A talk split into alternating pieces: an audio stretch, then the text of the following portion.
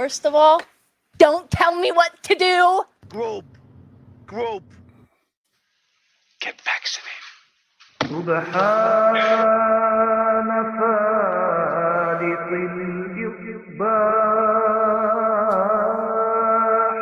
الإصباح Yes, that's right, y'all. Law. You know what time it is. Monday morning, rise and shine, infidels. Get your Brosters coffee, $5 face slap yourself, and rise in praise. Because it's time to kick off another big week here at Hamin Media Group, channelattitude.com. Conspiracy Horseman back, and Sayonara Soros. It only took one and done here. Hamin Media Group, YOLO.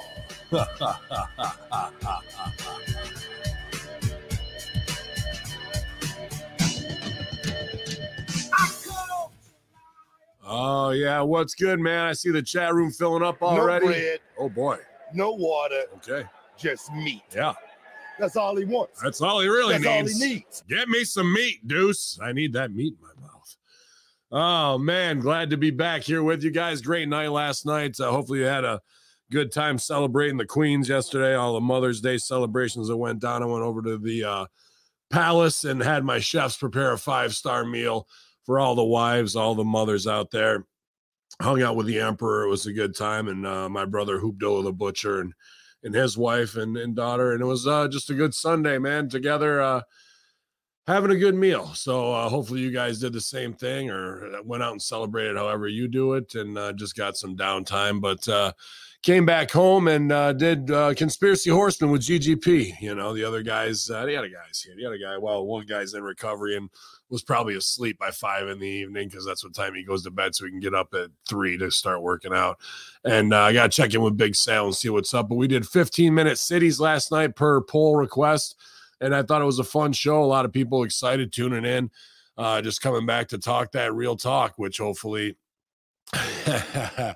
doesn't get us unperson and canceled digitally again. But uh, I have no doubt that there will be repercussions from having civil conversations about real world issues that they want to push on you, but don't want to have uh, a highly debatable um, a conversation with people talking. They just want you to consume, consume more. And if uh, you're interested in urban planning, 15 minute cities, prison planet, Hunger Games, redistricting, uh, incoming uh, immigrant crises, and uh, all part of the greater uh i don't know green new deal plan 2030 agenda agenda 21 however you want to rebrand and relabel it. That's what we were talking last night uh, in cleveland and paris uh being uh the first official 15 minute cities very interesting and always great to hang with ggp so uh good stuff all the way around man and we we're glad you guys enjoyed it as well. We got plenty more shows to cover. I'm kind of in the missile silo the next three four weekends so we'll definitely be able to crank out some extra content for you guys. Uh, it's going to be a, a huge day around here at HMG. Uh, big stooge off, I guess, because you know you usually like keep these things close to the vest, and we weren't even.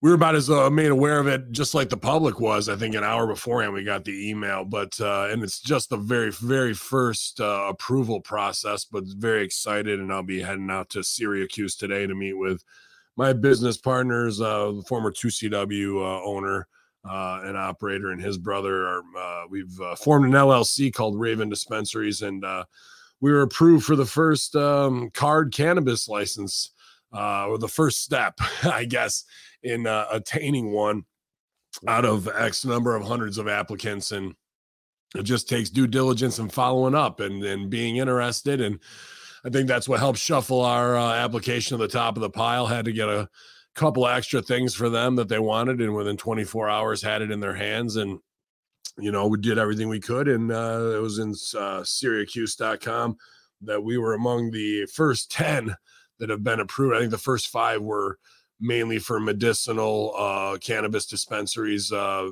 based off of they were serving HIV patients and advanced cancer patients, and uh, they absolutely should be first. There's no doubt about that for people who need natural medicine for reliefs, uh, you know, of whatever they have ailing them at that level, then who cares about recreational, right? Uh, it's all about the medicine for for them and and pain relief. But uh, for a recreational dispensary, it looks like we were one of the first approved, and now they sent us the follow up, and it's a 51 page follow up application along with a lot of other things. I'm sure that will have to be done, but uh, that's just hard work, and we're not afraid of hard work here at Hamin Media Group. In fact, we thrive on it. That's what uh, has made us to get to this point together and uh, inspire each other every day to keep pushing each other, uh, no matter what your dreams are. So very, very cool. Uh, you know, all the way around to be among the first. Uh, interesting yesterday though, at Mother's Day celebration to like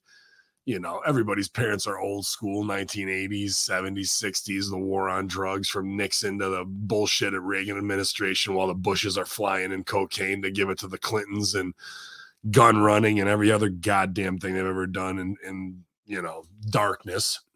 Uh, and and here we are in a new day, but that uh, war on drugs propaganda and mentality is pervasive in that baby boomer generation all the way up through even though they came through the 60s you think they'd be in 70s they'd be a little more enlightened.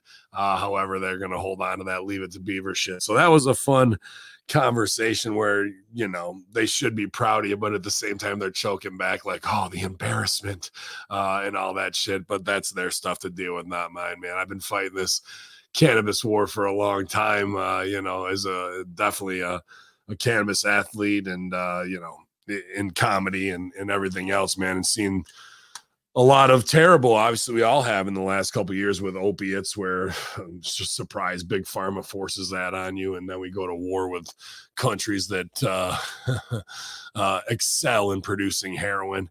You know, all by design, and, and the whole time cannabis sits here with some stigma over the top of it from uh, the 1940s and shit, man. So I'm glad these days are changing and I'm not going to feel bad, not even for a little bit, if anybody, even in my own family, wants to judge me for that kind of stuff. Uh, because there's plenty of people that uh, are far more enlightened and everyone's looking for their way out of wrestling. And when the stars align and something like this presents itself, all you can do is go at it with every bit of vigor that you you possibly can to make a success, man. Because sure, I don't mind scratching and clawing and, and entertaining because that's what I've done for 30 years. But uh, to live, not believe me, I'm not starving. but uh, as they say, the starving artist lifestyle, and you're just waiting for your payday and little bit of fame, whatever. I've had that already, and and uh, now everyone's always looking for their way out. And I think this is the most incredible business opportunity that I'll ever be handed in my life to have that uh, starting to happen in the next six months to have horseshoe genetics where it is right now with the nutrient line and to have the seed company uh, and horseshoe genetics lab testing which new york state will also require lab testing for all products which is could be lucrative as well.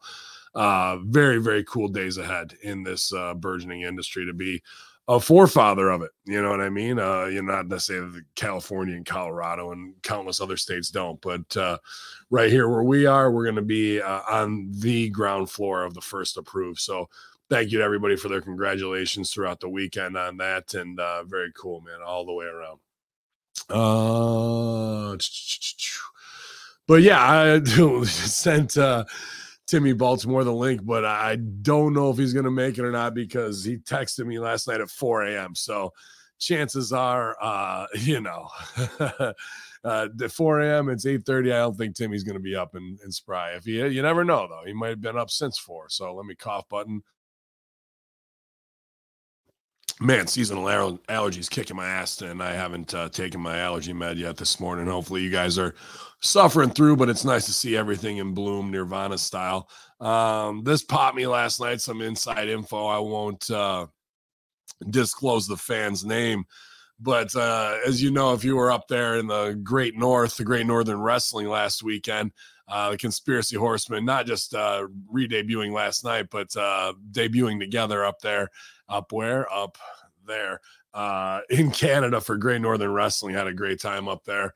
Uh, slapping uh, some uh, infidel faces. Actually, I don't think anybody bought a five dollar face slap. They got verbally bitch slapped plenty of times though on the mic. But the promoter reached out to me yesterday, and I don't care if I stooge this show because it, it never changes in my career, and uh, I kind of like, like that. Uh, from them says, "Hi, I don't usually comment on, on stuff like this, but I think it's got to be done." I went to Great Northern Wrestling event on May 6th. We got so uncomfortable from the show that we left. I'd like a refund for three tickets. The fight between the Canadian wrestling historian Vance Nevada and the mock ISIS fighter conspiracy Ayatollah bin Hamin was just too much. The crowd were shouting racist things, pretending to be terrorists. Uh, the crowd was shouting racist things, pretending to be terrorists who've killed and dominated populations as tasteless. And the man portraying this character seemed to be encouraging more mockery and anger towards the Arab people. It didn't work. Even the Greek god fight had some whack stuff. Uh, I paid $75, which is like $4 uh, in US, uh, to sit in a race uh, to sit in a racist show. No thanks. Please refund me and you can quietly figure out your own problems. we'll quietly figure them out. Good stuff, man. Uh yeah, this shit goes on and this is an entire generation or you know uh, post ptsd 9-11 to covid to woke culture to just thinking well you're going to a wrestling show based on stereotypes oh we will have some but if they go too far and cross that line and actually serve me up with a little something that triggers my ptsd well then i have the right to complain and, and no you're fucked. You're an idiot. You went to a wrestling show. You knew what to expect. Do you go into a, a movie just because i'm there in a live show? You you walk out of movies if someone gets shot? Probably not. Did i shoot anybody at the show definitely didn't. I might have shot on somebody. But uh, you know more of this soft ass woke culture entitlement bullshit where they get to pick and choose what characters they think they can or can't go. And you know people are in the, even in the chat saying that's heat folks. That is heat and absolutely what it is man. And that's what i do. And you know it'll get paid off but uh, we'll see if they if they come back around or not but this is a story as old as as my career as older than my career obviously uh you know sergeant slaughter went through it during the cold war iron sheik goes through it uh, Sabu dances around it, but I think he fucks himself up enough that nobody is really thinking about the political side of Arab uh, type stuff with Sabu. That's a whole different flavor of ice cream of what he does than what I do. Um, and then obviously Muhammad Hassan and and others. Uh, but uh, I'm one of the few that actually lean into it as hard as I possibly can. Why? Because there's a 9-11 ptsd that's never been resolved and it's more lies upon lies upon lies and everything since that point has spun out of control to create the downfall of society because no one ever stood up and actually held the war profiteers feet to the fire and the deep state that caused it all and now they've spun out of control in every way possible so really the what they're pissed at is that that they didn't pump the brakes after WTC 7 pull it, after weapons of mass destruction, after Abu Ghraib, after fucking Guantanamo Bay. And they'll continue down that road and they'll do things like this of cancel culture instead of facing, look at me, what I did and what I didn't do, my inactivity. And this is how I'm going to get it out. Because now we went through all that and so many people died that we should all acclimate together and smile on your brother and all that bullshit instead of going, no, and where are the uh, true Arabs to be the ones to uncover that as well? You know what I mean? If they don't want that stigma on there, so that's what's making them feel gross. it's not. It's not just me with my uh, fake ISIS flag with my face on it, waving it back and forth, hitting a guy within the head with a textbook. I took three inverted atomic drops and sold my nuts. Don't don't fucking act like I don't flip. I flip. Uh, it was uh, so. I mean, I've had this before. I had uh, um, a guy in the Marines get kicked out. Oh, it might have been Army. I think it was Marines though. Uh, get kicked out of the Marines based on him losing his mind at a show, PTSD'd out from uh, Afghanistan war and death threats. And somebody brought it. I didn't even have to. I didn't stooge any of this shit off. Somebody had brought it to uh, the his sergeant or whoever it is commanding officer is and he was reprimanded and doubled down on his fucking hatred of bin Hamin and wanting me dead and was then I'm not sure what the term is they call it in in the military of when you're released because your mind's not right because of it, you know. So um death threats had them no you know? So some canadians going i hope you silently figure out your problem. You know you figure out your problem in silence. Like uh not too not too fearful at all as things cool down uh, after the last 10 years but uh you know we can still pluck those heartstrings and you see what happens. So cancel culture come with it. Uh, it only makes me stronger. I feed off of all that shit. And uh, it makes me uh, feel like i know i'm doing my job the right way because uh, i'm supposed to make you feel uncomfortable. I'm making i'm supposed to make you feel. I don't care what it is. There's plenty of matches on other cards. I'm not saying any of the guys on that show that don't make you feel. And the way that I make you feel during my segment, that energy carries over to the rest of the show and everybody benefits from it. So, you know, what are you going to say to some Tim Horton Maple Leaf sap sucking moron, more idiots, uh, you know, whose dollar with a dead witch queen inbred fucking uh, sham with Castro's son running your country uh, while you euthanize your septuagenarians. You're going to pass judgment on me doing a character. You can get fucked twice on that one, son. Take a loony and stick it straight up your ass. I am a culture vulture. Hate bod points early on here. See John Hartnett's in the house. My man Mose from uh, Louisville, KY. Greg Mosier's here. Media on five. Hopefully you're feeling good. Frank's Pickle Barrel ass first to the chat. And Big Stevie Cool's in the house, uh, you know, as well this morning up early. Uh, hopefully not working out. Oh, shit. Uh, uh, but yeah, man, like I said, hopefully you had a great Mother's Day uh yesterday celebrating uh together. It was a nice day around here. And good. Uh, man the grill did what i needed to do did it all. Uh but uh, today is going to be busy business. Uh so i'm going to punch in and punch out here and there's a lot of headlines too. So even we got a rocket solo on the dolo there's 37 strong here ben hamin youtube channel and twitch.tv slash hamin media. If you're uh, in one and not the other obviously the youtube's demonetized. Thanks everybody uh, but uh, Twitch is over there too. So if you're seeing some chat, and not seeing the other, it is what it is. You guys know. But thanks for listening this morning.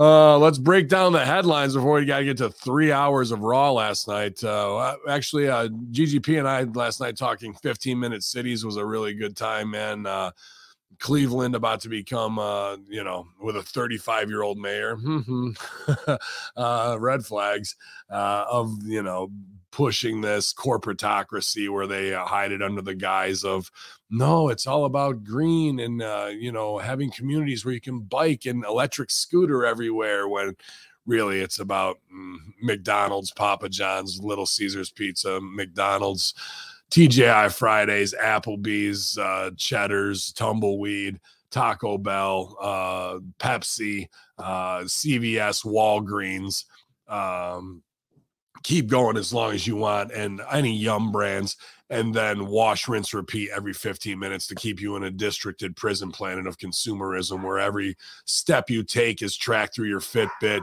every facial recognition to even take your temperature perimeter breach uh, and uh, you know expression to see how you're interacting so we can then craft an ai that uh, directly markets to you consumerism wise all while you're spending your new cbdc uh, ameripay and don't worry about uh, PayPal or anything, PayPal or anything like that.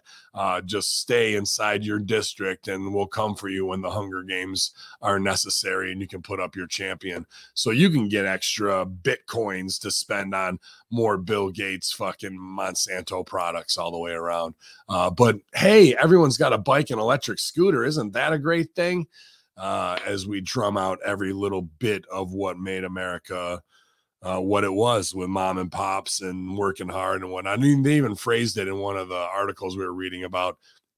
Uh, just like uh, you know, when when these neighborhoods were great, dad could go to work and it was only 10 or 15 minutes away at the factory. Guess what? There ain't no fucking factory anymore. It's all AI, it's all driverless cars, trucks, to have an Amazon drop point where drones can then fly you more consumerism products, or uh, you know, the uh, soon we won't even have a forklift drive driver homicidal maniac on the loose because all the forklifts are also going to be automated as they already are in Amazon drop points.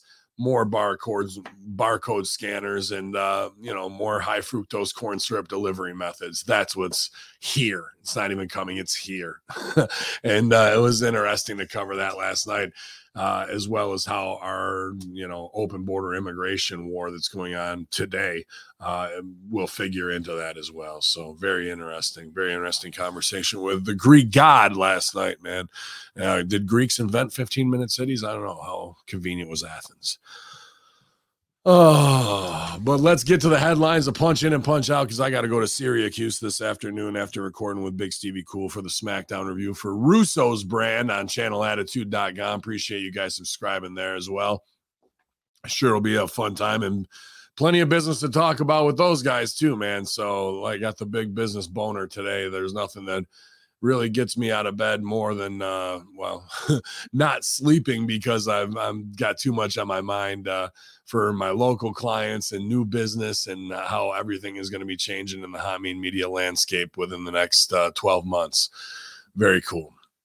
Very cool stuff ahead, man. Um, let's see here. Let's get to the sheets from no DQ dot com. Uh, first one up says Charlotte Flair, you might have heard of her, no longer considered to be WWE SmackDown's top female babyface. Uh, who wrote this? Aaron Rift. Well, the main thing is she was a heel her entire career. So just because you come back from uh, a year off or what have you for injury or hanging out in mental health, uh, going to the beach with your husband and all that stuff, that's awesome. Good for her but that doesn't make you a baby when you come back because you're fighting uh the girl who's a goth heel but meanwhile she wants baby face pops and all that kind of shit. There is there there was no real heel in the Rhea Charlotte uh you know put over especially when Charlotte's sitting at ringside uh after losing and going see, look at I made somebody and smiling like a mom at fucking Girl Scout badge meeting or whatever the fuck, dude. So there was no heat there whatsoever. A very strange payoff. Just women going, see, we can do it as good as the men. Yeah, good. You should be able to. I'm not going to give anybody extra points for that. It's just the fact that if you train like with the men, you should be just as good as the men are. Not see the girls can do it at a high rate too, and then the other girls come out and show that they can't. Like that's not a healer, baby. That's that's nothing. That's self-serving platitudes. Um, according to PW Insider Elite, an internal list has revealed the top baby faces and heels for SmackDown's female roster following the draft. Here are the names listed in order this is funny if there's an internal memo that you got to tell who's a baby face and who's a heel. Uh, but Bobby Ashley, writer, she don't know what the fuck. Baby faces, Bianca Belair, then Charlotte Flair. Oh, really? Number two, Charlotte Flair. Shotzi's number three, Zelina Vega four, Mia Yim five, and Aliyah six for baby faces. When was the last time we saw Aliyah? you know, and when she puked on herself, that was a great baby face move. Uh, heels. Top heel is Asuka, then Bayley, then Lacey Evans, who we haven't seen since before WrestleMania. So your number three heel is Persona non grata. Then Scarlett. Scarlett's a fucking heel. She's a sexy uh, concubine for Killer Cross, and just because she does a jump up and gets uh, does a little, I guess you could say it's a heel finish, but she's too hot to be a heel without doing anything to anybody. Uh, then B-Fab, B-Fab's your number five uh, top heel. Uh, anybody seen Hit Row? Anybody? All right. And then Tamina, because nobody's meaner than Tamina. So you really only get to see three of the people on your heels list: Oscar, Bayley, and Scarlett. And uh, we haven't seen Shot or we haven't seen Charlotte, but we've seen Bianca and Shotzi, Mia Yim once in a while to jump out and cheerlead. Zelina Vega could have been your top baby if you would have put her over at Puerto Rico and uh, then taking it back off her 48 hours later on Raw uh, would have definitely got her over. But I think this is interesting because um, it speaks volumes to people on our list. We only got half of them on our show. How are you the top anything in a list and you're not even on TV? getting it over or whatever the character is supposed to be for Lacey Evans in switching it up from uh you know I was an abused child that overcame and now I'm a soldier again and a pit fighter. But excuse me while I do a Daisy Dukes on the hood of a classic truck with my gimmicks out fucking photo shoot which which is it? Are you, are you supposed to be the sexy character, the badass underground pit fighter, military special ops, or uh, you know, I'm sitting in group therapy talking about my daddy issues? You can't have all three, and you got to stick to one. And now none of them mean anything, and we're back to square one. It's a big problem, especially with with someone like her that's got a lot of money written on her. And eventually they'll go back to the old Southern Belle. Well, the, let's just forget all the things that didn't work. Well, when was she over? Southern Belle? make her that again. Uh, Big Daddy's plantation. Well, I thought Big Daddy was a drunk that fucking left you guys. Oh my stars.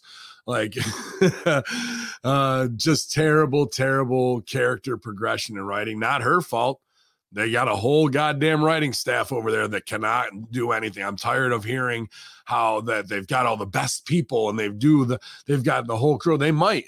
At the end of the day, Hey, bot, get me the Shredomatic 6000.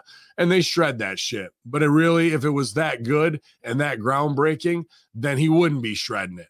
Maybe he would because he's crazy. But uh, you know, that that at least these things would be getting there in some degree.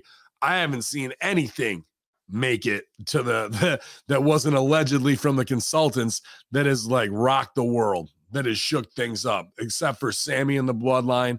And now we're at a point there where it was not good. I look forward to talking with Stevie about it on the SmackDown review of how they missed on this SmackDown, bringing back Roman and doing the scene the complete wrong way, his nervous energy. It's very, very, very interesting, man. So, uh, these lists are very telling when you have lists with Aliyah on them and Charlotte and fucking and beef and Evans, and they're not even on the show. That's a big issue and should be not just like ha ha ha, but why aren't there?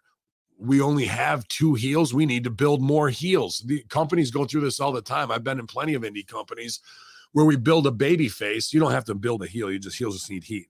You got to build a baby face to overcome, climb the mountain, get to the top of the mountain, celebrate, let everyone live vicariously through it, and then reinvent another heel or a blood feud to take them down and have that heel go to the top of the mountain for however long. Could be a short time, could be a long time. But that's how we build another baby to get to that point. Heel just needs to do one or two things to get heat and can overcome and stay on top in a very tactical way that's fucking all about evil. A baby face has to stay righteous, and we need to see them make righteous choices over and over and over again. So building a baby is important, but if we don't have strong heels to get heat, you can't make your baby. Al Snow 101, put heat on your heel, make your baby off of your heel. You can't go out through the curtain and go, I'm the best in the world. I'm the baby face. Look at me. Everybody cheer me. And then have the heel come out because people are going to have an adverse reaction going, Don't tell me you're the best. I'd rather you need a heel to come out first and go, fuck all you rise and praise me infidels. You're less than nothing. Look at you. Uh pathetic uh, weak. And they're like no fuck you. You're pathetic and weak. Then you can send out a baby. I don't care who it is. And they want that person to beat the bad guy. That's why heels go out first. Uh to get heat put heat on your heel make your baby off your heel. So um interesting here just this little story alone and that list uh is very telling in the work that they need to do to build more strong heels and have more heel incidents where heels are getting heat so then you can make a baby quickly off of that you have to start with the heel list first and um b-fab tamina and uh lacey evans need to find a way to have heat. i don't even know if lacey evans I mean, she can be a heel. There's no doubt about that. But uh, her sex appeal puts her in a baby face column as well. Y'all.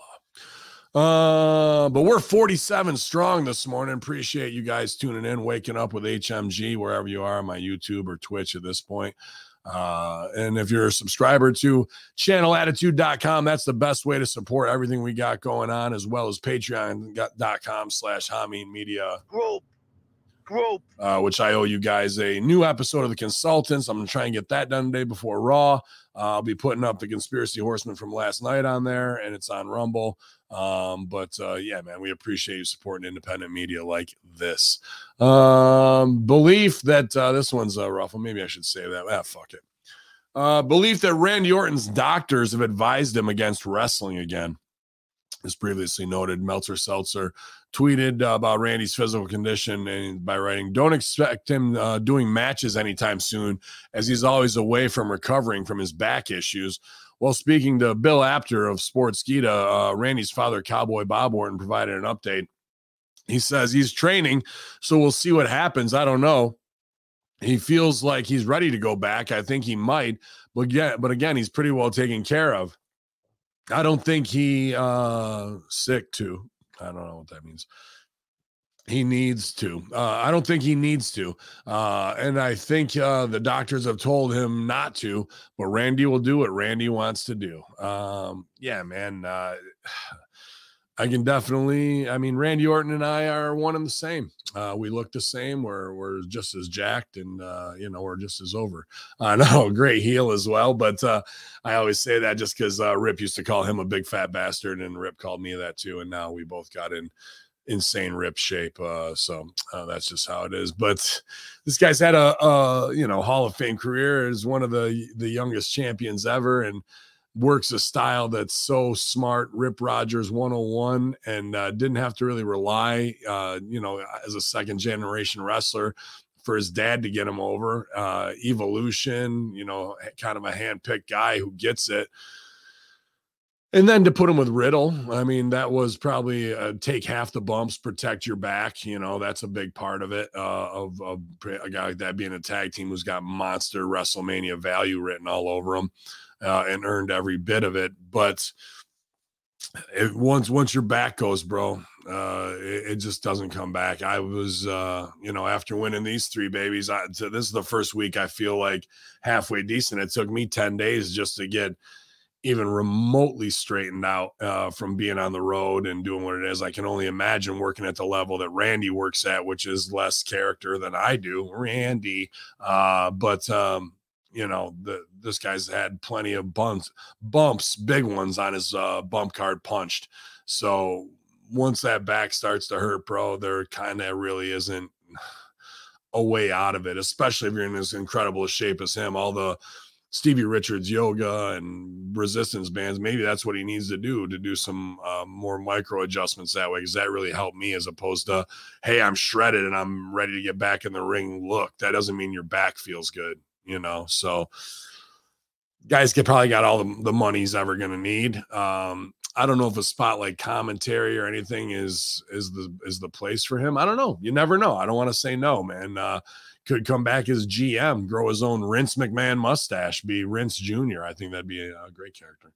Um, but Randy can get or, get over, no no doubt, and uh, I'm sure he's enjoyed his time off the road, being a family man. But uh, I'd like to see Riddle transition out of what he's been doing with this kid stuff. I've I've laid it out here before of a more of an adult themed, uh, you know, with RVD, and uh, obviously he's got the adult uh, film girlfriend and the Instagram models and weed culture and bro culture, you know, and with the UFC crossover, I think there's way more money there than riding a scooter and having rhinos come out of your crotch. Call me crazy.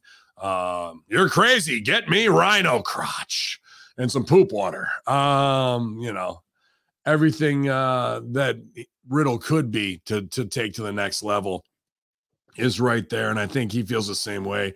However, I didn't see it because I'm not really going looking for it, but I guess there was uh, some uh, helicopter footage of some uh, dick waggling uh, that got released last week. And what are you going to do? You're going to come out on a scooter and act like a 12 year old, or I would lean into that stuff. Like that's what got the Kardashians over, like that controversy that the online sexual culture that um, you know if, if you're a if you're a sex addict say you're a sex addict like let's let's not pretend we're one thing and be something else completely when there's money on the other of sex sells you know, um, controversy sells, TMZ type stuff that gives somebody uh, an id to go at him and hate him, even if it's a baby face, really. But he's such a huge baby, then all you need is a heel to to do some Jerry Springer type stuff on him and make fun of him. Uh, I thought when it was him and uh, Seth going back and forth before Riddle had to leave because of um, issues, uh, you know, that uh, drug test issues when he got suspended. But when they were going back and forth uh, in that teleconference bit, I guess, but then they were looking for each other. So were they in the same arena? And he was bagging on him about leaving his family and all that kind of shit, man. So that stuff was hot. It was real. And uh, when we can blur those lines of reality, or as we say in Chicago improv, truth and comedy, uh, you know, you don't know where the line is, and we make those connections. That's that. And as long as everybody's in on it, so it doesn't end up being a, you know, backstage AEW fight where guys got to go home, but we can make it seem that real or even stage it to make it look real that's that's a good place to be able to operate in and to elevate characters and keep Orton on the shelf, get Riddle over till Riddle needs that helping hand, and then Orton comes back for one or two spots and it gets over big and he has to do very minimal uh in in, in the storyline, you know. So Oh, let's see here, but uh, hopefully uh, RKO's back is is okay, man. But I mean, look at his finisher. you're hooking the neck and you're laying out and taking your own bump over and over and over and over again, bro. Uh, it, it only only got so much uh, in cartilage in that spine. It's just gonna wear those discs down and it's gonna bone chips and and all that kind of shit, man. Bad stuff. Uh, I'm gonna save that one. WWE personality says Bad Bunny Conejo Malo is like having someone the caliber of Michael Jackson or Beyonce. Uh, during his podcast, Corey Graves talked about music star Bad Bunny's appearance at the Backlash pay per view. He says Bad Bunny's entrance was one of the most incredible things I've ever experienced in my life being in the arena and hearing 18,000 plus scream every word of his entrance music. Yeah, they knew it there in Puerto Rico. He was over. There's no doubt about it. He says Bad Bunny is one of, if not the biggest stars in the entertainment space right now. I think this would be more similar to having someone of the caliber of Michael Jackson or Beyonce, uh, someone that red hot in entertainment with the world being part of WWE. Uh, I'm he was over in Puerto Rico. I'm not trying to downplay that. And Corey Graves is a smart announcer and, and can overdo things much like I can, putting extra uh, color on them. And but to compare uh, Bad Bunny to Michael Jackson or Beyonce right now, uh, I could name you know, I had probably only named two or three Beyonce songs, but uh uh and that but Michael Jackson, you could name 10, 12 songs off top of your head. Still can't name one. Still can't name one Bad Bunny song. So uh, in Puerto Rico, maybe the equivalent of Michael Jackson or Beyonce. However, uh, to the rest of the world, I'd say no. But I, now I say that, and I'll take it with a grain of salt because I was at Planet Shit List yesterday doing boxing, and twice I've looked over uh, at the uh, elliptical or the you know just the treadmill and there's a guy over there another guy over here in the last week who's had on bad bunny hoodie uh, from uh, it was some WWE pay per view, the first one, probably WrestleMania you went to. So I'm like, they're wearing Bad Bunny merch at the motherfucking gym. Uh, you know, then suppose so be it. Look at that goddamn Florida water. Um, so you know, maybe it's me becoming out of touch and uh, with uh, the cool kids and what it is, but you know, I don't think the I don't I don't think Bad Bunny's at a Michael Jackson level yet. Maybe he's touching kids. Who knows? No, I'm just saying uh, that that Bad Bunny uh, could be, but it, it's all about the machine behind him. So, uh, yeah, until he can moonwalk on the top rope, I'm not. I'm not saying shit. Points, Jay Hell in the chat.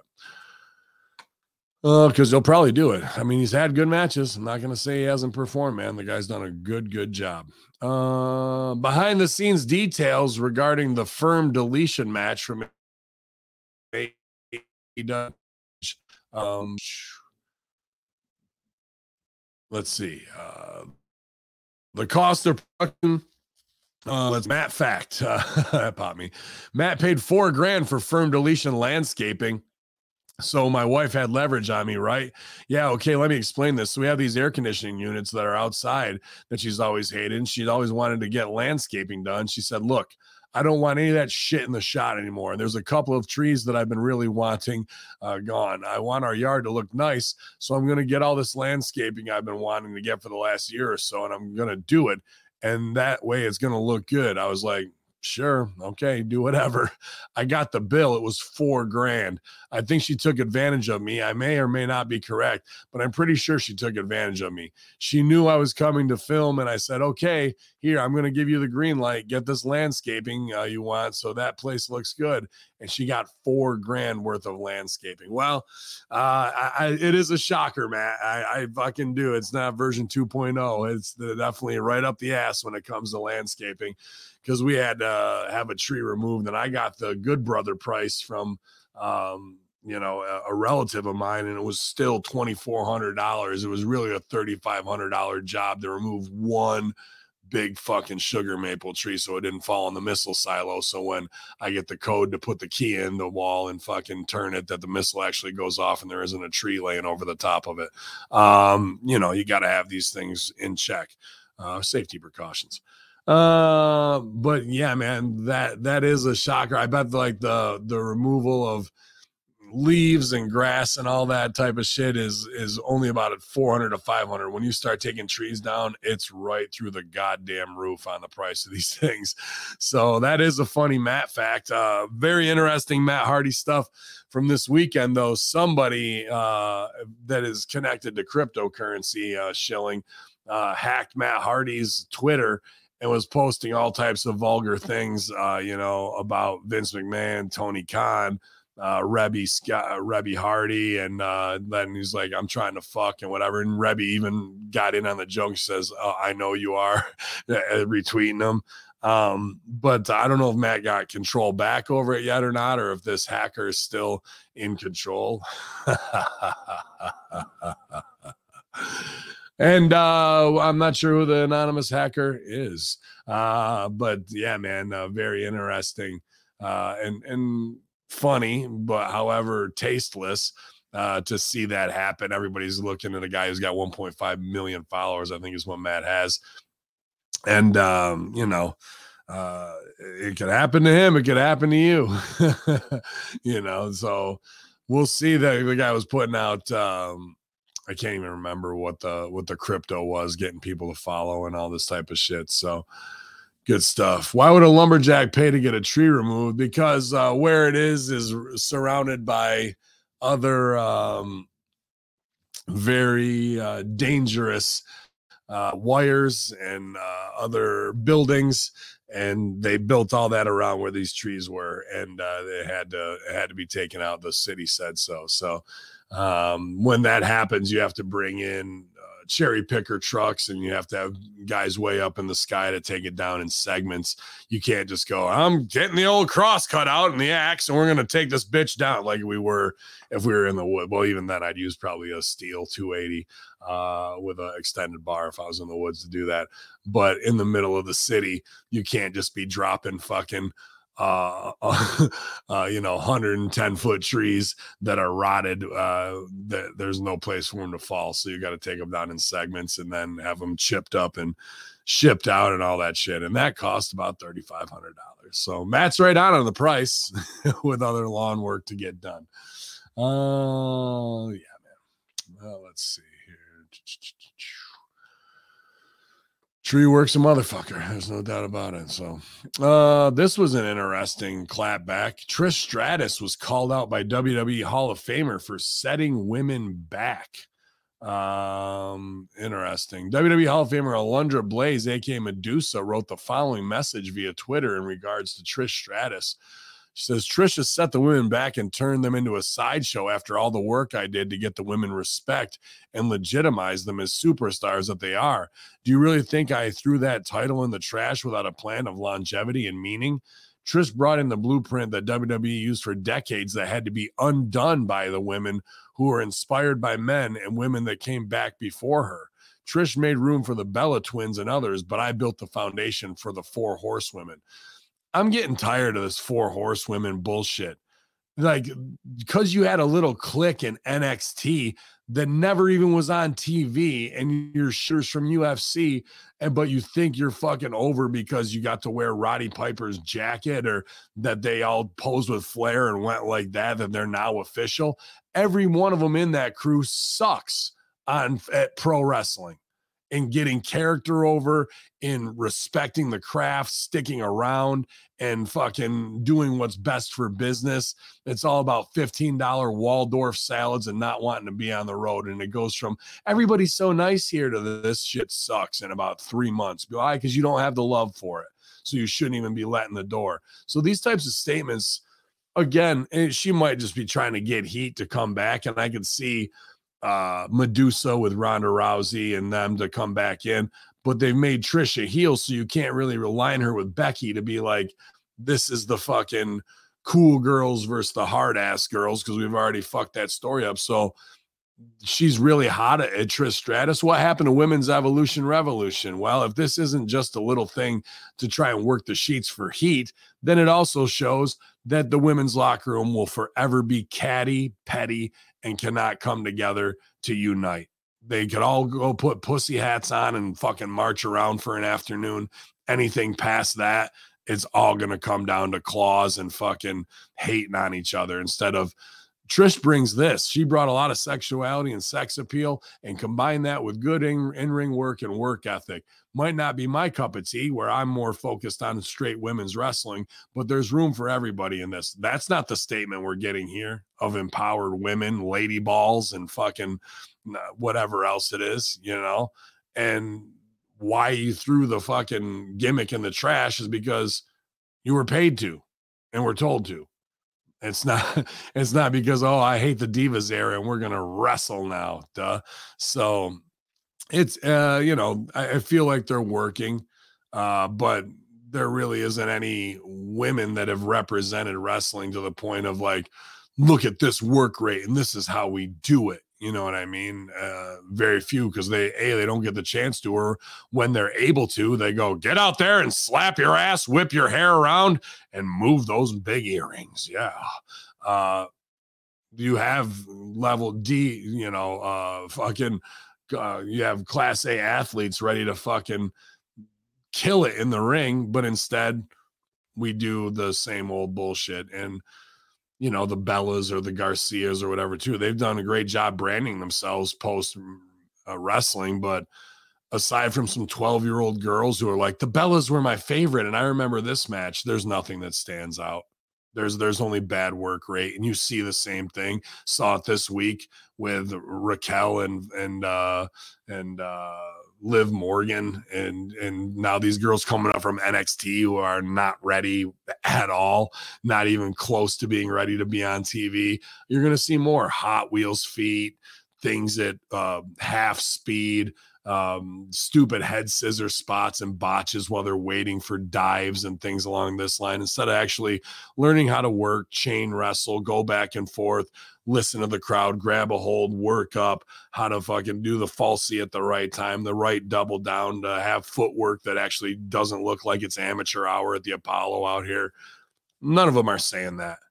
None of them are. And and when Trish can come back and outshine all of your roster, bagging on Trish Stratus is the wrong move there, sis, in my opinion. What do I know? Fuck all. Uh, Mr. Kennedy comments. Mr. Kennedy. Kennedy uh, comments on Gable Steveson's progress as a pro wrestler. He says he's really taken to it. He's one of those guys. I remember he took his first bump and I told him, get up this way. And he got up the wrong way. Before I even said anything, he just went, oh, reversed himself back down and did it almost perfectly the first time. Wow. Uh, that's good. I mean, obviously, if you're an Olympic gold medalist, you have athleticism beyond uh, any normal human being. But I go through this with my rookies. Uh, they go into the corner and they feed around the wrong way just because it's natural to do that. You have to unteach yourself that and feed counterclockwise and, um, you know, uh, pick her up, pick them up the right way so they can be in the, you can be in the middle of the ring and, and they can work around you and feed for you that way. So, yeah, I'm sure Gable Steveson will pick it up muscle memory wise. He's obviously one of the most coachable humans probably on the planet. So definitely, but it just popped me that everybody kind of goes through it when you first start training this shit. Uh, people often say that Kurt took the business like took to the business like nobody's ever seen before. That he got it immediately, and you got not only the athletic side of things, but you got the showmanship, the storytelling, and the character stuff. I feel like Gable's on that path. He can do great things. He's young. He's very young, but he's already a man. You know, he's already a man. Uh, you know, he's uh, he's not a Mick man though you know he's very young but when i'm talking to him he seems like you're talking to an old soul like he's in his 30s oh fucking wish i was in my 30s uh that's good man. Uh, i hope he does get the character side of it because a guy like that physically should be able to get the timing and athleticism especially if wrestling's already his thing we just need to cross over let him watch everything kurt uh and how are we going to figure kurt into this to get him over? That's got to be a big part of it right? Uh in my opinion instead of trying to start him out without the rub. You gotta you gotta bring Kurt in right away, and and hopefully there'll be some opportunity there in that crossover. Uh, because what I'd seen of Gable Steveson in the you know Stephanie and game march him out or whatever it is, he kind of had a deer in headlights look about him when when it was like holy shit, all eyes on me, and uh, the spotlight's there. I wasn't feeling the charisma, so I don't know if Mr. Kennedy is just talking up one of his students there, or he's definitely improving. But I'm interested in seeing how they're going to get him over because without him having an abundance of charisma uh, to go along with the athleticism, Kurt Angle can provide that. You know, so let him let him take baby steps and develop the other and get more comfortable with it, and have Kurt give him the rub like they should have with so many other groups, uh, but they don't.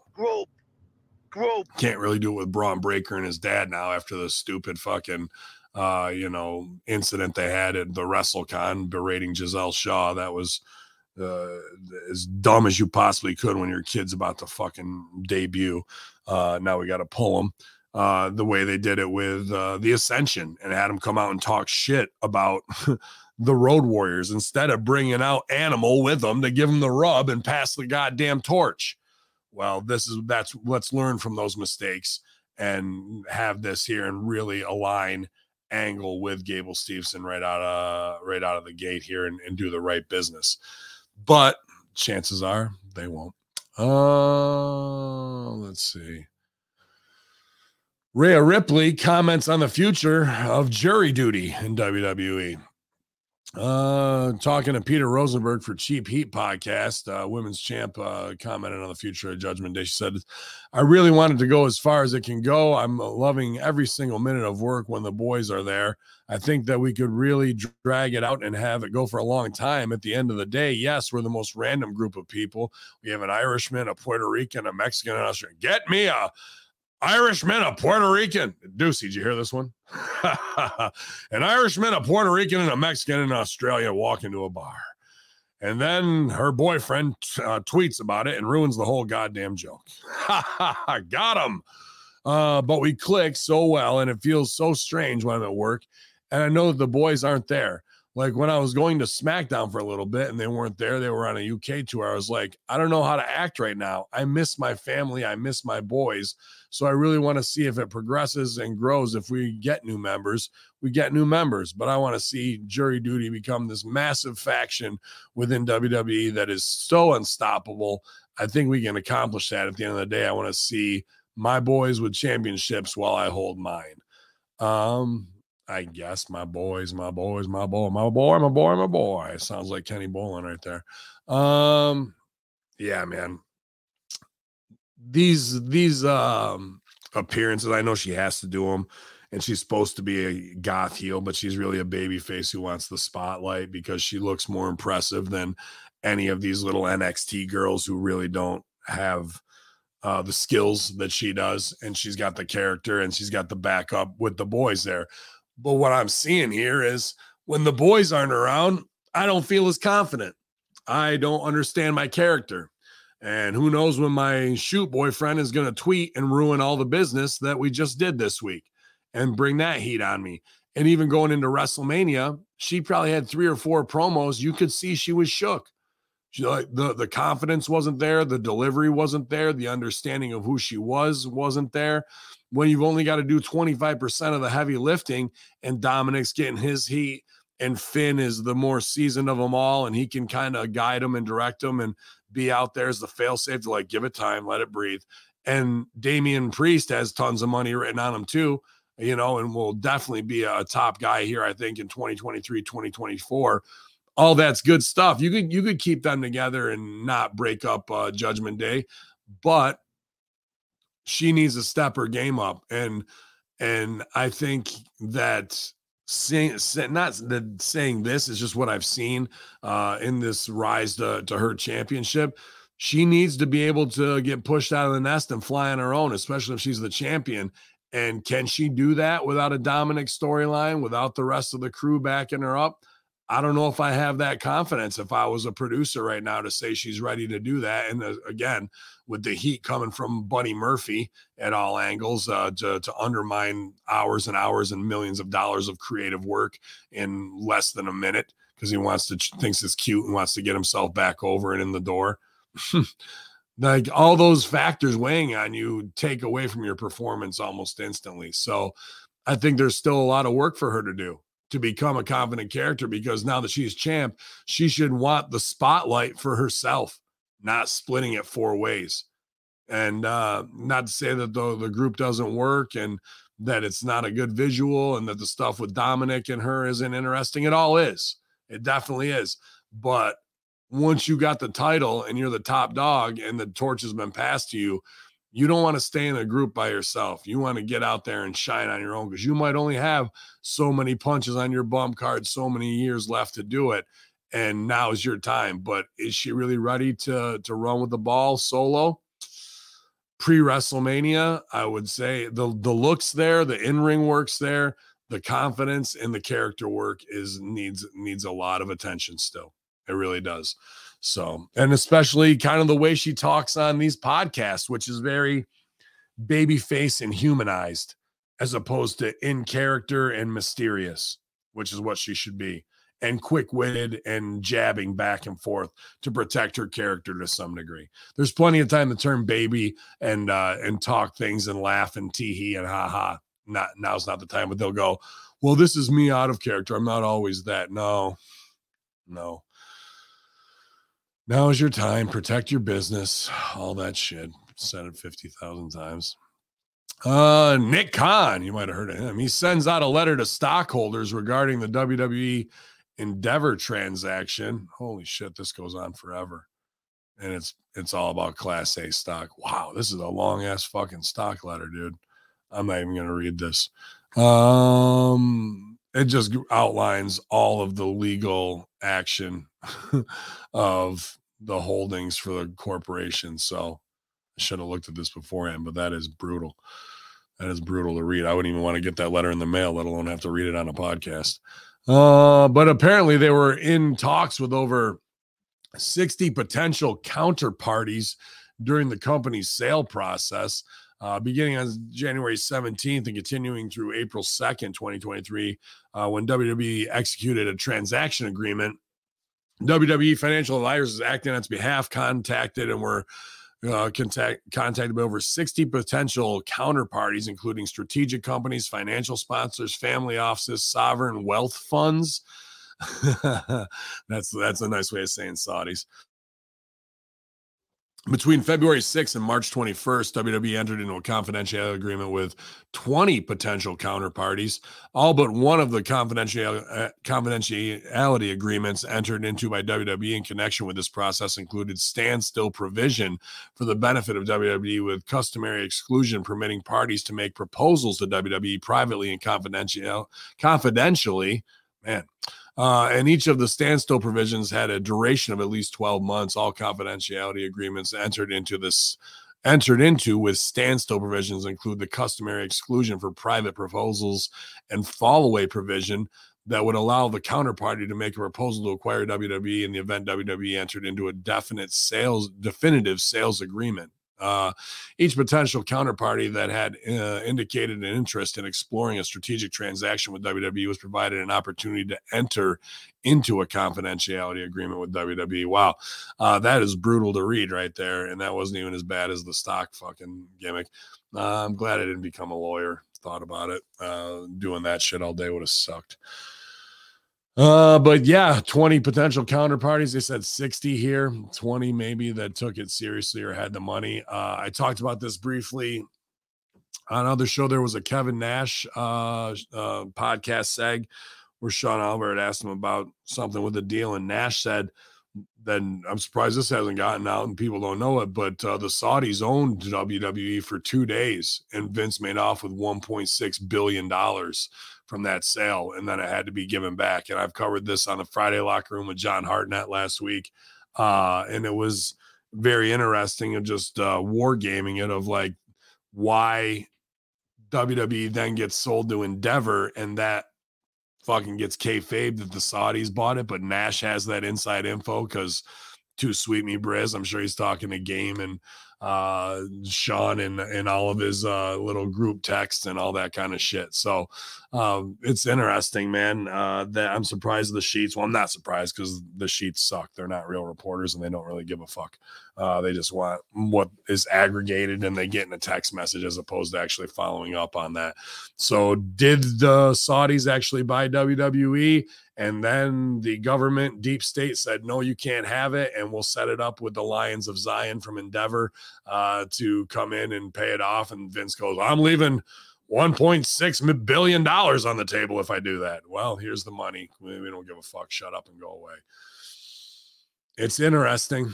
It's interesting that little Nash caveat uh, that he put out there. No one's followed up on it except for HMG, but uh, I haven't reached out to Big Sexy. Uh, uh, at least two wrestlers, two.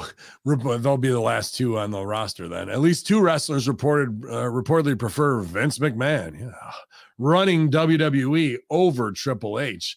Uh, according to Keller, well, so take that with a grain of salt. Uh, noted that at least two wrestlers he spoke with prefer Vince McMahon running WWE over Triple H, uh, and are at least happy Vince was brought back, contributing to creative.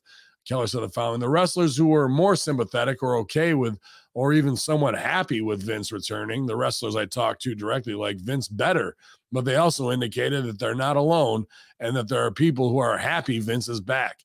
It's a natural that some wrestlers would think they were getting a better push under Vince McMahon than Paul Levesque because every booker is going to have their favorites and that they like a little uh, more than the other. And those people get a boost, and others will be like, hey, I think I was in a better position under Vince. Some of it uh, is just that. It's purely based on self interest, and they were getting a better push. One person I asked said that they think Vince is more focused on building strong baby faces, and Paul Levesque has more of a focus and interest on building heels. Well, you need heels to make babies. And, uh, you know, that to me shows that Keller doesn't know shit. Uh, and maybe somebody on the roster doesn't know shit because if you can't see the heel that they're making and you're a baby face and how you can fit in with it, then that's a problem. Uh, that, that you're a little myopic and don't understand it. Uh, we should be making both at the same time because you make one so the other can thrive and we make top babies and get business over. So we need strong heels in order to have that. Um, but yeah, it's interesting. This to me, it would be no NXT call ups would be saying this shit because they'd all be uh Triple H guys and girls. So it, it, whoever it is is probably somebody old guard who's been around for a while that Vince really uh you know pushed to the moon to some degree or and now they're kind of marginalized to do business for the next generation and they're upset about their spot not being where it was. Interesting. Um i don't know who keller talks to or who's his who his stooge is but uh yeah there's going to be a little bit of that back and forth who you like booker wise always. Oh let's see. Oh man WWE star Bobby Roode provides another uh, uh, update on his health and recovery. in late 2022, Bobby Roode posted an update on his health and he noted he underwent neck fusion surgery for his C5 and C6 vertebrae. That's from I heard. Uh, Roode was not a part of 2023 WWE draft, nor has there been any tease of him returning to television. On Friday, Roode wrote the following message via Instagram. There's another trip around the sun and another trip to Birmingham, Alabama. Quite a way to celebrate my birthday. LOL. I uh, had a C4 and 5 uh, cervical fusion to go along with the C5 6 fusion back in November. More importantly, it was a success thanks to the man himself, Dr. Andy Cordover, and his first class staff here at Andrew Sports Medicine. Big thank you, Deanna 17, for being my rock uh, through this entire process. It's been a challenging year to say the least. Road to Recovery Part Two. Oh, man. Serious, serious surgeries, bro serious surgeries. Uh, and the guy's worked his ass off, obviously, uh, Impact and WWE. Uh, but yeah, there's no let's get back in the ring after this. And uh, I wish that he would have gotten the real shine that he should have in WWE. The glorious stuff is good. Even though you're doing a half Ric Flair, half Rick Rude, uh, the guy's got leading man charisma, good looks, can work baby or heel everybody's mom and sister want to bang him.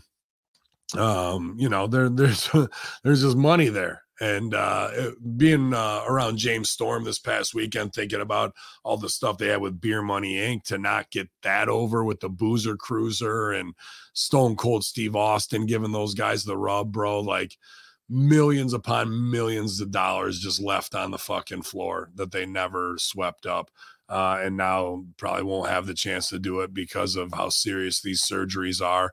Uh, but here's a guy that if he can come back from this, I think would fit in good on commentary or the talking head shows because I'm really, I just can't take uh, Irish McSmiley face uh, doing the breathless commentary for three hours on Raw. Give me Bobby Roode, bro, over him any day of the week. Someone who's been in there, who has a real working perspective of it, who can cut a great promo. Uh, I think there's plenty of jobs for him inside wrestling still. Uh, as management and and funds uh, like an Adam Pearce type position, maybe for SmackDown, and Pearce is on Raw, vice versa. They both they, they could definitely do it. Uh, but um, I think you, his impact work will always outshine his WWE work just based on them never pulling the trigger on him fully. And it's probably because he made himself an impact. And we can't have a guy getting over if we didn't get him over. That's the sad underlying truth of how they still play that weird game. It doesn't matter if you leave and come back, and whether you're Drew or Bobby Lashley, you're going to pay the fucking price, you know, over and over and over again. But uh, yeah, man, Jim Harder, I'm with you on this one, buddy. Beer money would have been awesome in WWE, dude. And uh maybe maybe can uh, you know, I don't know how really how tight him and uh Bobby Roode and James Storm are, but I, I put out well, Kaz put out a great clip last week of uh you know me talking about James Storm at uh, the Great Northern Wrestling. I wonder if anybody tried to get James Storm kicked off the show and wants a refund too. No, uh, but he was showing me some awesome uh, film work he's been doing in these westerns and you know maybe Bobby can uh, can jump in uh, on something like that as well. Like I said, leading man, good looks could be in any bar scene in the old west and be completely believable. You know, uh, maybe there's uh, opportunities outside of wrestling afterwards. Oh, yeah. Well, let's see here. Former WWE star says, "Don't always meet your heroes." when asked about Chris Jericho. Wow. uh, during an interview with then and now former WWE star Paul London was asked about his thoughts on various wrestlers. London said the following about Y2J. He said, Chris Jericho, honestly, I'm trying not to censor or mute myself, but now uh, don't always meet your heroes, you know? don't always meet your heroes. I love Jericho as a kid. As you start to work with guys, you see different sides of them. Um, interesting, man, because – obviously I had a good time on uh, Cafe de Rene with Paul London and uh, and Rene Dupree and James uh, and GGP on as well. And uh, London came in hot, shooting on uh, Vickie Guerrero kind of before even more of the crazy stuff went down online and and whatnot. And and I was not taken aback, but I was like, hmm, because I've only worked with some of these, uh, you know, bigger name stars and managers in a one off or two off, like at Blitz Pro Wrestling with Vicky and did a couple things and no issues at all. But that doesn't mean when you're on the road, like you might just see a small fraction of them where others may see the true colors if you're on the road day in and day out. Now I've had three interactions with Jericho, all easy and positive. Like, but like I said, what you see might not be what you get. And I, I like uh, the stuff with Jericho when he donates to independent guys who are, you know, in need of surgery and whatnot. I think he really pays it back uh, of where he is at the top of the mountain to to be charitable and not do it for a pat on the back. He usually gets stooged off, and to me, that's a more noble thing. But everybody has little run-ins and conflicts that can rub you the wrong way. I'm not saying that people might not feel a, a might feel a certain way about me. You know, it's not not that I'm sitting on high and being like, "Oh, look at me, I'm I'm infallible." Um, and he does it here with a, a grain of salt. But Paul London seems like one of those guys that everybody gets along with. And here's uh two kind of bang bang. But I like that Paul London, in his own very uh, somewhat friendly uh, yet backhanded way, uh, can still talk the truth. You know, that's what I like about Cafe de. They those guys as the same as K100 when it's going down, they'll say the real shit and they still rib like the boys and and have their inside jokes and might leave a couple of uh, details out so not to incriminate all parties who may have uh, a contract still and not going into biz for that. But they're going to say what they've seen and what they may know, and that may be more than what I know and see because, like I said, they were on the road with them for X amount of years and just doing the handshake good brother thing is is easy to do. And you're like oh nice guy. But day in day out when you start to see somebody's shortcomings and like i said you could say the same thing possibly about me if you worked with me for two years. So um you know interesting man that the nice guy nice guy over here being not so nice uh possibly heel paul london? Could we see it uh, let's see here. Uh, WWE UFC merger company is currently listed as New Whale Incorporated. As Wade Barrett would say, the fucking winds of change are blowing through the WWE right now, and the peaky fucking blinders are going to take over the stock market. Me and Alfie. Uh, no, uh, the winds of change are blowing through WWE right now. Though big things are happening on the promotion weekly, are they? Uh, following the draft. Uh, uh, a tournament that's meaningless, uh, including crowning all new heavyweight champion on the 27th. Even bigger things are happening behind the scenes with the merger of WWE and UFC under the Endeavor umbrella. And now we can put a name to the face, so to speak. Uh, it was announced that Ari Emanuel and Vince McMahon had come to an agreement about the sale of World Wrestling Entertainment by Endeavor. As a result, both entities would come together to form a brand new publicly owned company while the powers that, that uh, be determine an official moniker for the joint venture. The corporation uh, was known for was known as New Pubco or New York uh, Stock Exchange ticker symbol, money symbol TKO. Uh, and after a few months of deliberation, it looks like another name's been chosen. However, it may not stick around for too long. Uh, according to Fightful, the result of the unprecedented merger will now be called New Whale Incorporated. That's a fucking stupid name. Uh, although SEC filing does not mention the registrant plans to change its name again at some point, with the Salem merger expected to be finalized by the end of 2023, the new board of directors, which includes Emanuel and McMahon, still has to come to a final decision regarding the ultimate decision, or excuse me, designation of the newly minted home of the WWE universe. In the meantime, it appears Emanuel is preparing for the merger by downsizing the formerly family-owned wrestling company and cutting costs where they can.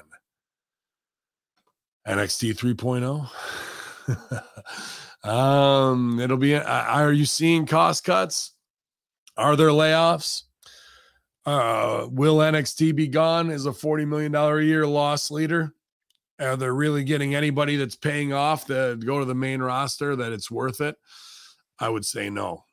Um, and Whale, uh, whatever, New Whale Incorporated I don't get uh don't get any of that shit, man. Like that the TKO was a far better stock ticker uh for technical knockout, right? as opposed to Whale Inc. Oh, get me Moby Dick. Yeah. What's what's Moby Dick over there on cockbetting.com? What is he? Plus plus 150? Minus 130. God damn. Um, this one's a goddamn too. Uh yeah, pal. Vince McMahon, that's me. Uh to pay 1.65 million towards attorney fees and drop WWE shareholders lawsuits. What the hell? Oh, it's all million, not billion. Who gives a fuck? Uh cough button. Uh, let's see, dude. Um, the amount of money WWE Chairman Vince McMahon continues to pay due to previous lawsuits, or in particular cases, a dropped lawsuit, continues to rise. This time it's going to be to cover attorney's fees.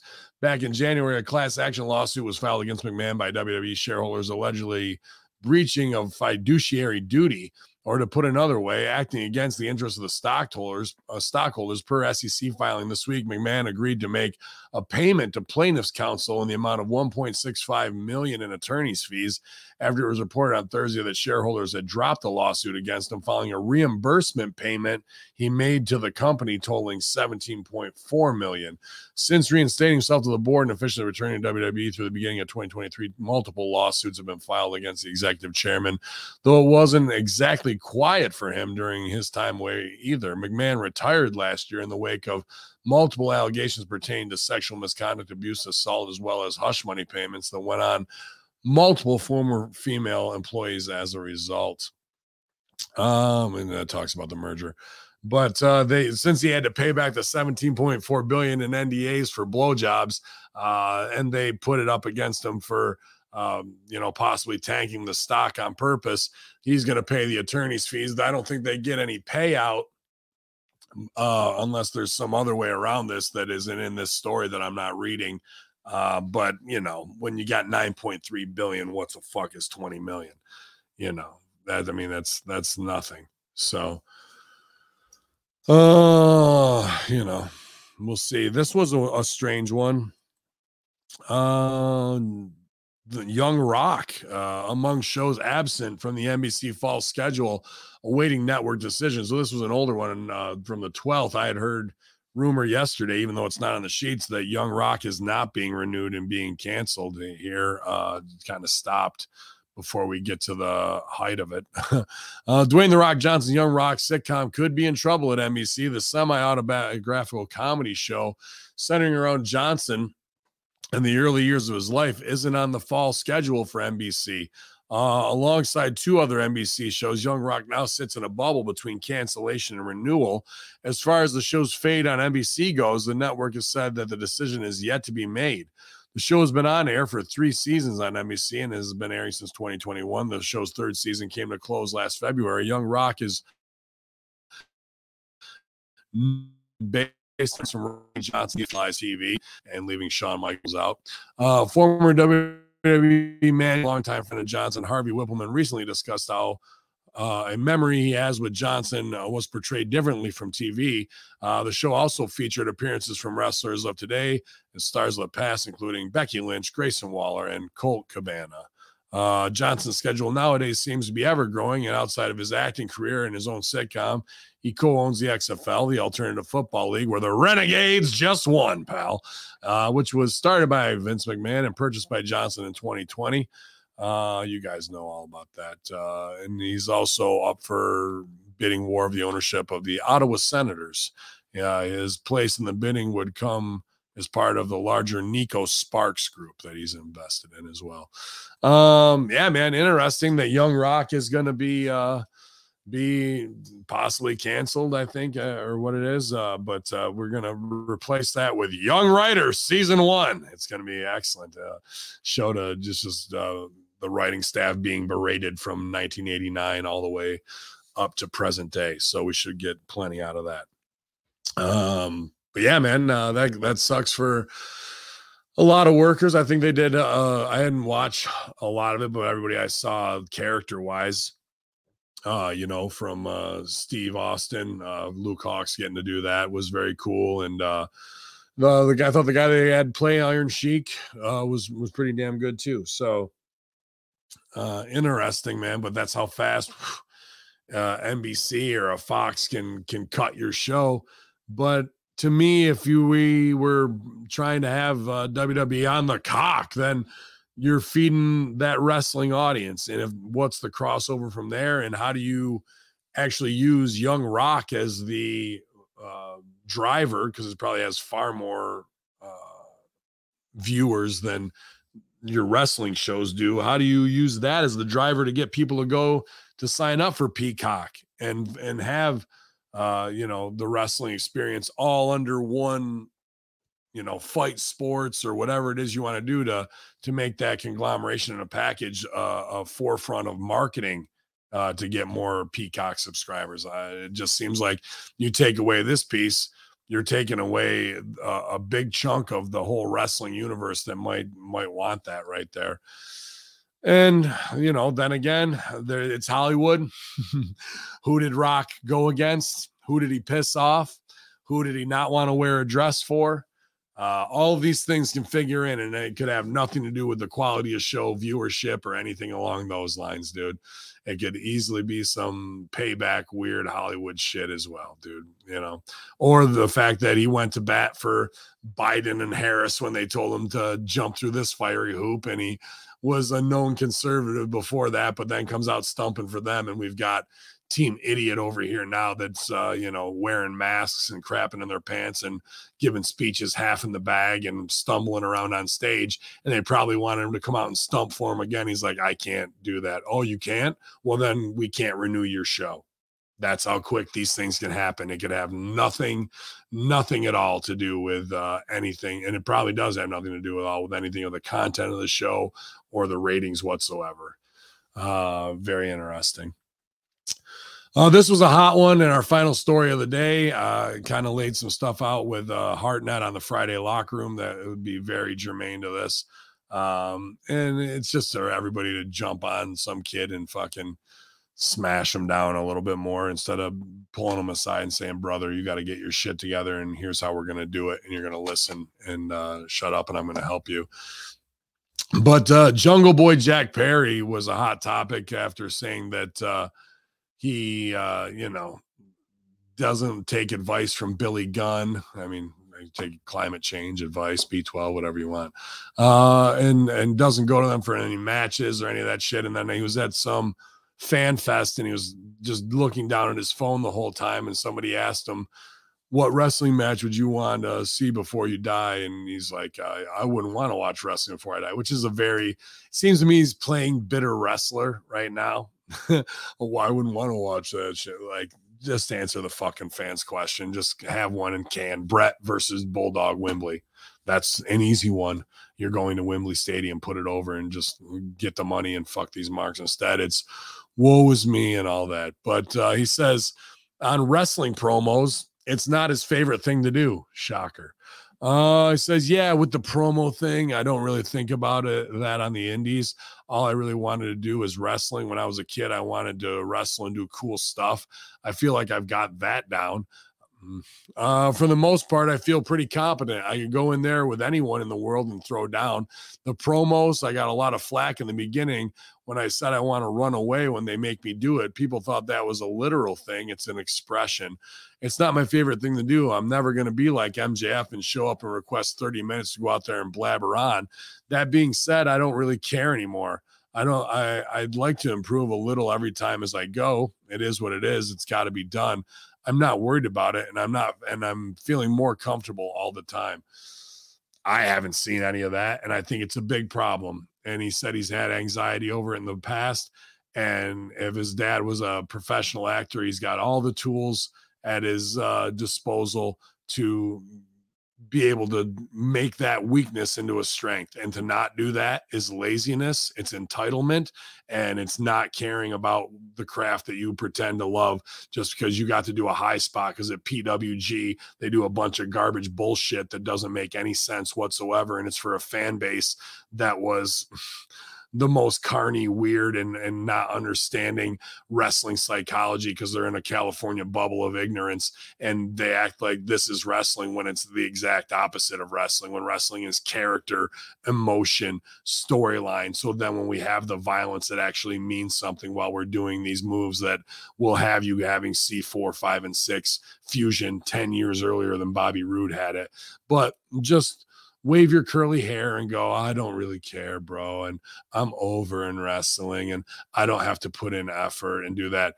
No, like uh, go watch the Friday locker room. If you want to see the uncaring character that can just actually sit there and do nothing and have people work around him who do give a fuck, then we do need to create this 90210 world for him and uh, have a director who's not going to put up with that shit and can actually get a performance out of him at, at whatever cost.